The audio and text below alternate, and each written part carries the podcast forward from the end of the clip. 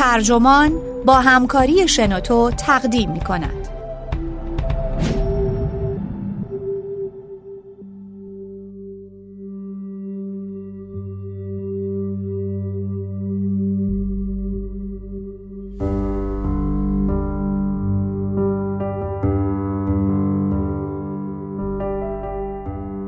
از کابل تا سیسیل روایت خالد حسینی از مهاجران سرگردان.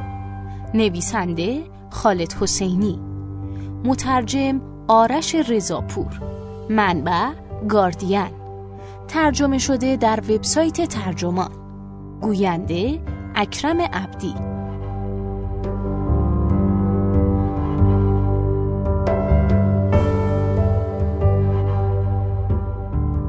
خالد حسینی رمان نویس موفق افغانستانی یک هفته عجیب و تکان دهنده رو پای صحبت آوارگان سوری و افغان گذراند. پایان آن چند روز آرزو می کرد ای کاش تمام عالم جمع بشن و حرفهایی رو بشنون که از زبان مهاجران شنیده. اون میگه اعداد بیروهی که دائم از اخبار کشته شدگان به گوشمون می‌خوره ما رو به تک سنگ های بی احساس مسخ کردن قصه ای که از زبان مهاجری درمانده بازگو می‌کنه سنگدلی این روزهامون رو شفا میده. عجیبه. انگار در این قصه ها خودمون و تمام عزیزانمون آواره میشیم.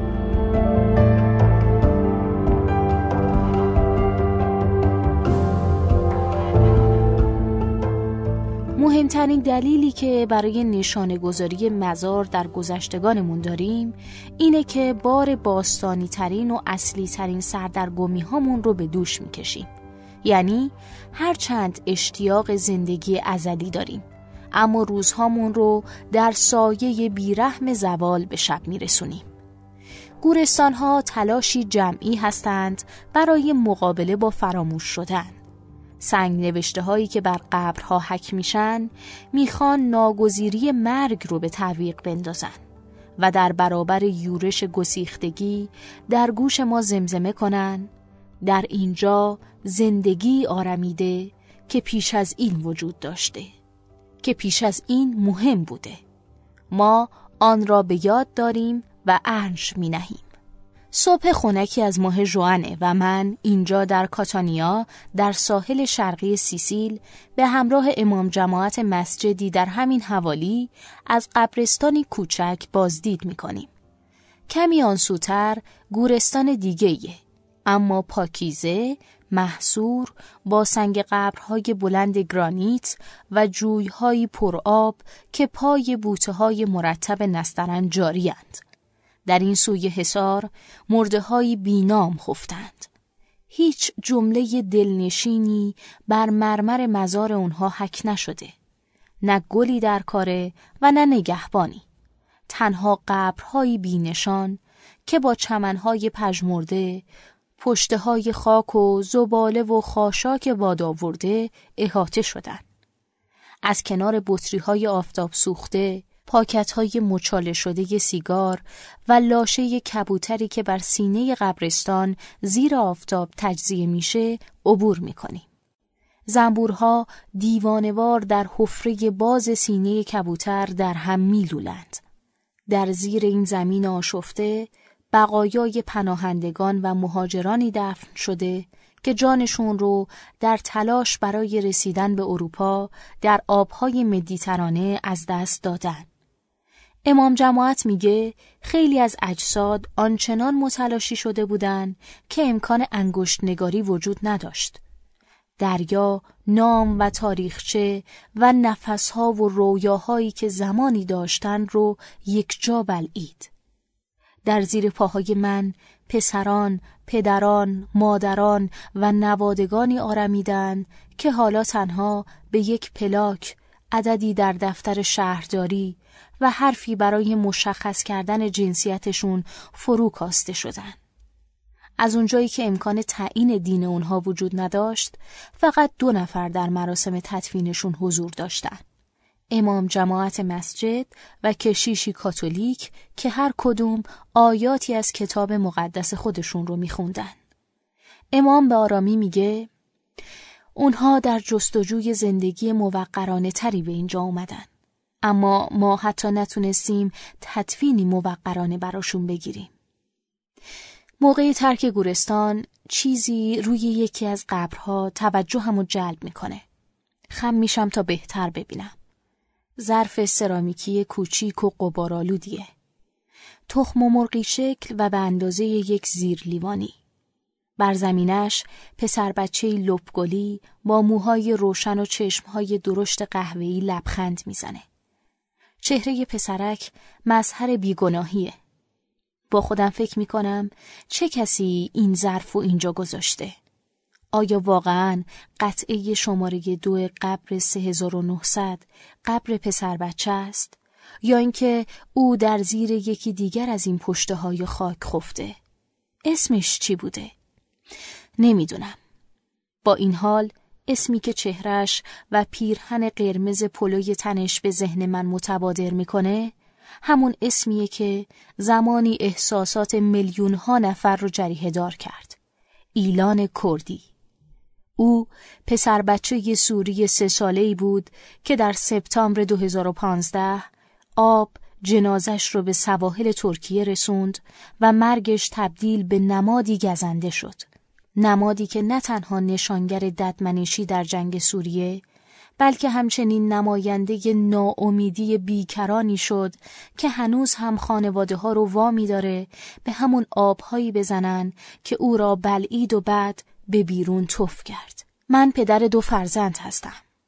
زمانی که برای اولین بار تصویر بدن بیجان ایلان رو دیدم که با صورت بر لبه ساحل افتاده بود هرچه با خودم کلنجار رفتم نتونستم پی به عمق تشویش پدرش ببرم که در همون روز همسر و پسر دیگش رو هم از دست داده بود. چگونه ممکنه کسی چنین زایعه ای رو تاب بیاره؟ چطور می‌تونه صبح روز بعد از خواب بیدار بشه و تک تک لحظه ها و روزها و روزهای بعد رو زندگی کنه؟ داستانهایی که از زبان آوارگان میشنوم کمک می‌کنه از عمق وجودم پیوندی ناگسستنی با گوینده اون برقرار کنم. پیوندی میان دو انسان. تعداد افرادی که از راه آب خودشون رو به اروپا میرسونن بعد از مرگ ایلان کردی کاهش چشمگیری داشته. در سال 2016 این تعداد به یک میلیون نفر می رسید. اما بنابر گزارش شورای عالی آوارگان سازمان ملل این آمار در سال جاری در حدود 47 هزار نفر بوده. با این حال بحث های عمومی در این مورد در اروپا افزایش پیدا کرده و به شکل قابل تعملی به اختلاف نظرها دامن زده. خاطره پایان غمانگیز ایلان در این سر و صداها گم میشه و اون خشم عمومی رو هم که پخش گسترده تصویر بدن بیجان او در جهان برانگیخت با خودش می‌بره. در 29 ژوئن همون روزی که اتحادیه اروپا اخبار معاهده جدید خودش رو درباره آوارگان و مهاجران اعلام کرد یک قایق دیگه مهاجران غیرقانونی در سواحل لیبی واژگون شد بیش از صد نفر که سه تاشون کودکان کمسنتر از ایلان کردی بودن غرق شدن دوباره تصاویر مرگ نابهنگام اونها فضای مجازی رو در نوردید. یکی از اونا شلواری خالخالی به پا داشت. یکی دیگه کتونی پوشیده بود. گارد ساحلی لیبی جنازه های وارفته اونها رو با احترام بیرون کشید. اما این بار واکنش های جهانی به اون شدت نبود. ممکنه کسی سوال کنه چه بلایی سر قلیان احساسات ما اومده؟ آیا داریم احساسمون رو به زندگی انسانها از دست میدیم؟ شایدم باید آمارها رو مقصر بدونیم.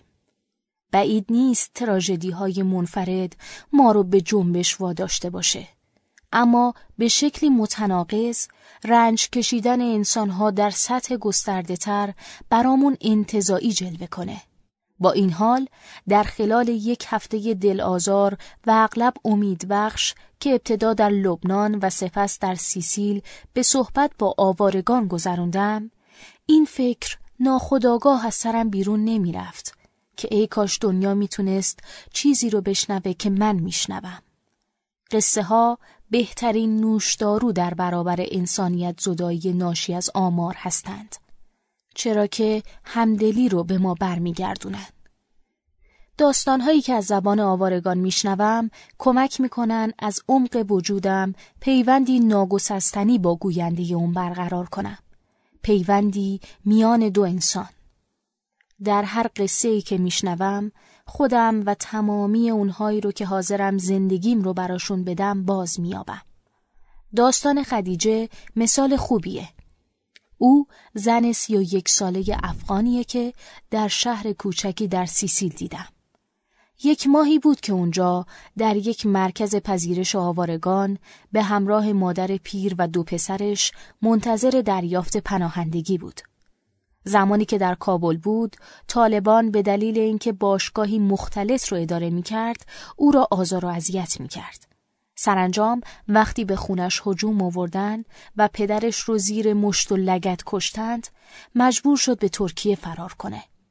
بعد از دو سال تلاش ناموفق برای رسیدن به ایتالیا از راه مدیترانه به امید اینکه به خانوادهش در سوئیس ملحق شه در نهایت چهار نفری سوار قایق کوچیک و شلوغی شدند که در اون به غیر از اونها 23 نفر دیگه هم حضور داشتند و آب و غذا بسیار کم بود. این تصمیم رو در حالی گرفته بود که می‌دونست باید بیشتر پسندازش رو خرج سفر کنه. و از اون گذشته قاشاقچی ها بهش هشدار داده بودن احتمال زنده موندنشون زیاد نیست. وقتی اون هشت روز جهنمی بر دریا رو توصیف می‌کنه اشک در چشمانش حلقه می‌زد و صداش میلرزید. او به زبان دری میگه دریا تصور کن چقدر وحشت زده بودم. من به خوبی منظورش رو می‌فهمم. افغانستان کشوری محصور در خشکیه. اغلب افغانها مثل خدیجه و خونوادش شنا کردن نمی‌دونن.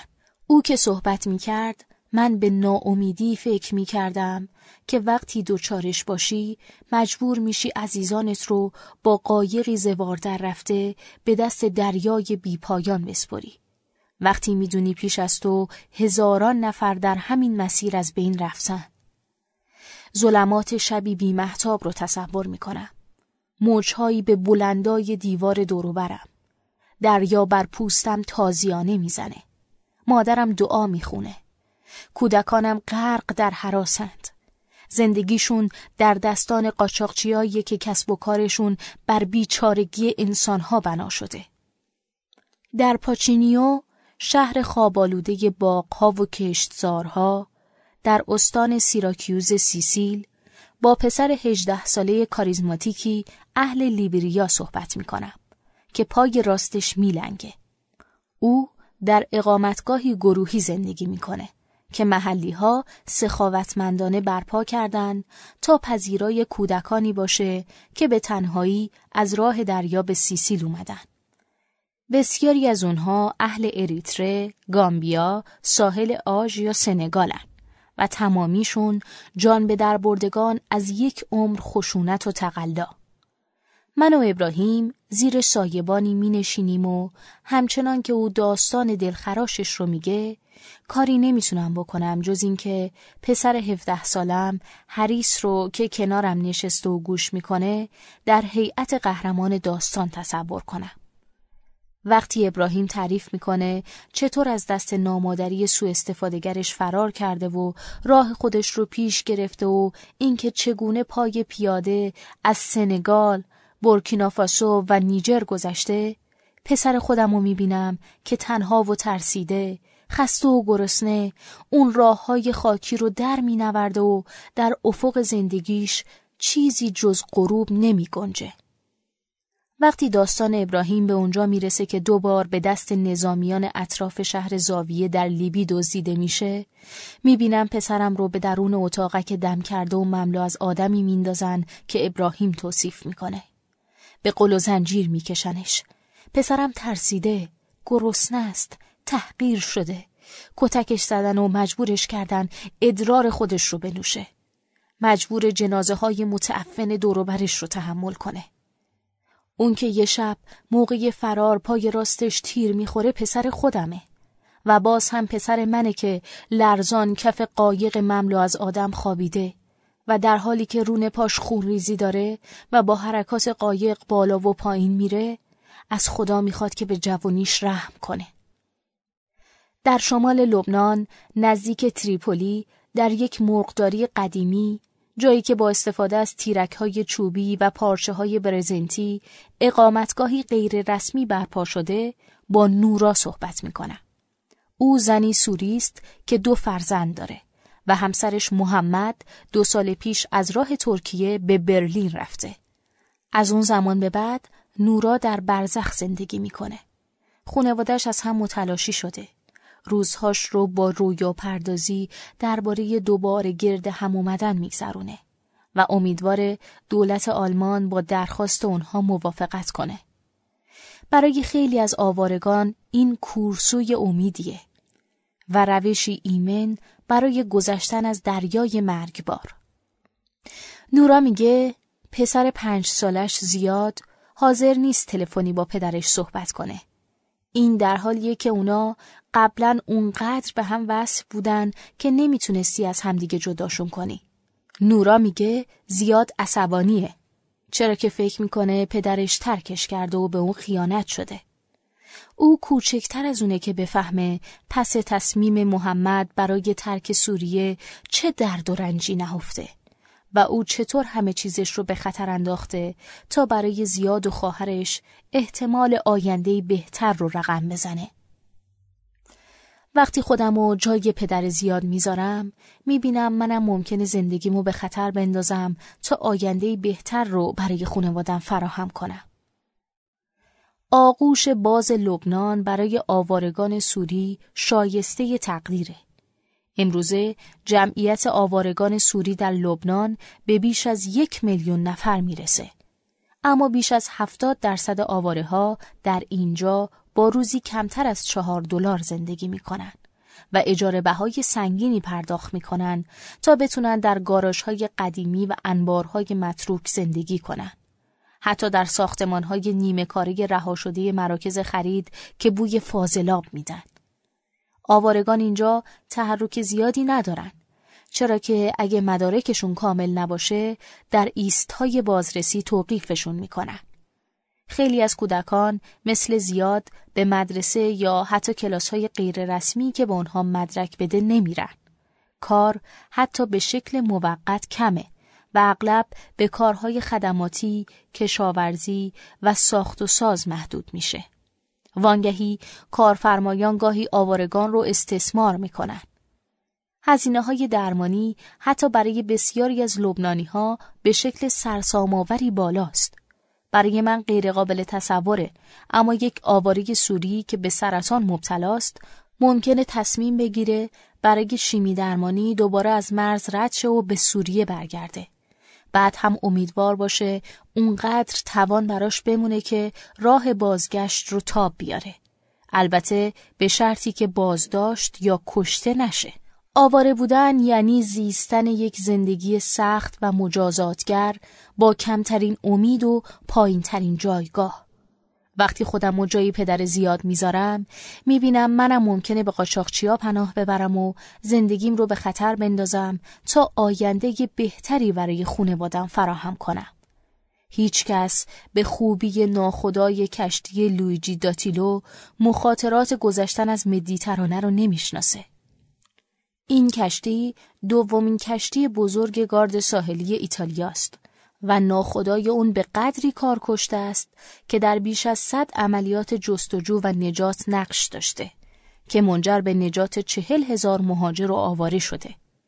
او ویدیویی از صحنه های عملیات های نجات گوناگون نشونم میده که نفس رو در سینه حبس می‌کنه. قایق های توقیف شده، جلیقه های نجات سرگردان بر آب، دست و پاهایی که روی امواج شناورن، دهانهای کف آورده و چشمهایی که از وحشت از حدقه بیرون زدن. چهره های مبهوت کودکان رو می‌بینن. پاهاشون از تابش خورشید و مخلوط سوخت و آب دریا که تا قوزک در کف قایق انباشته بدجوری سوخته. همونطور که در کشتی می گردیم، حرفو به جو متشنجی می کشونم که در حال حاضر پیرامون موضوع مهاجران و آوارگان اروپا رو فرا گرفته. او نگاه معناداری به من می‌کنه. نگاهش تأییدی غیر کلامیه بر شکاف موجود بین ادبیات سیاستمداران، درک عمومی و واقعیتی که او با هر مأموریت در دریا پیدا می‌کنه. چون چیز دیگه ای نمی‌تونم بگم میگم کار سختی دارید. لبخند گرمی می‌زنه و جواب میده زندگی آدم ها ارزشمنده. هر روز صبح که بیدار میشم فکر می‌کنم شاید بتونم چند نفر رو نجات بدم. بنابراین می‌بینی که زیباترین شغل دنیا رو دارم. در گورستان درست بالای جاده بنای یادبودیه که به یاد 17 نفر که در آوریل 2015 در دریا گم شدن بنا شده. نامش امید کشتی شکسته است و از گدازه های کوه آتنا ساخته شده. آتشفشانی که شبهش رو می‌تونی در سراسر کاتانیا ببینی. دور تا دور بنا هفته لوح وجود داره که روی هر کدوم قطعی از شعر کوچ اثر ولسوینکا نویسنده نیجریه‌ای نوشته شده. همچنان که من و هریس لوحها رو یکی یکی در سکوت می‌خونیم به تمام اون فرزندانی فکر می‌کنم که از دست رفتن و یاد تمام اون پدرهایی میافتم که در زیر محتاب بر لب دریا میستند و به آبهای چشم میدوزند که میان آنها و رؤیاهای ساده و معمولیشون فاصله انداخته. ریگ های روان گامهایم را دنبال می کنند. ریگ بیابان و کوه ها. کفن بزرگی است دریا. چرا که ادهی پیش از پاسخ به آب رفتند. آنجا آفتاب است یا میبارد. ما به خلیج رویاها رسیده ایم. از کابل تا سیسیل روایت خالد حسینی از این پادکست اینجا به انتها رسید. ممنونم که با من همراه بودین. اگه شما هم ایده دارید که فکر می‌کنید می‌تونه برای بقیه جالب باشه اونو در قالب یه فایل صوتی در سایت و یا اپلیکیشن شنوتو با بقیه دوستاتون به اشتراک بگذارید. متشکرم. شنوتو سرویس اشتراک گذاری فایل های صوتی www.shenoto.com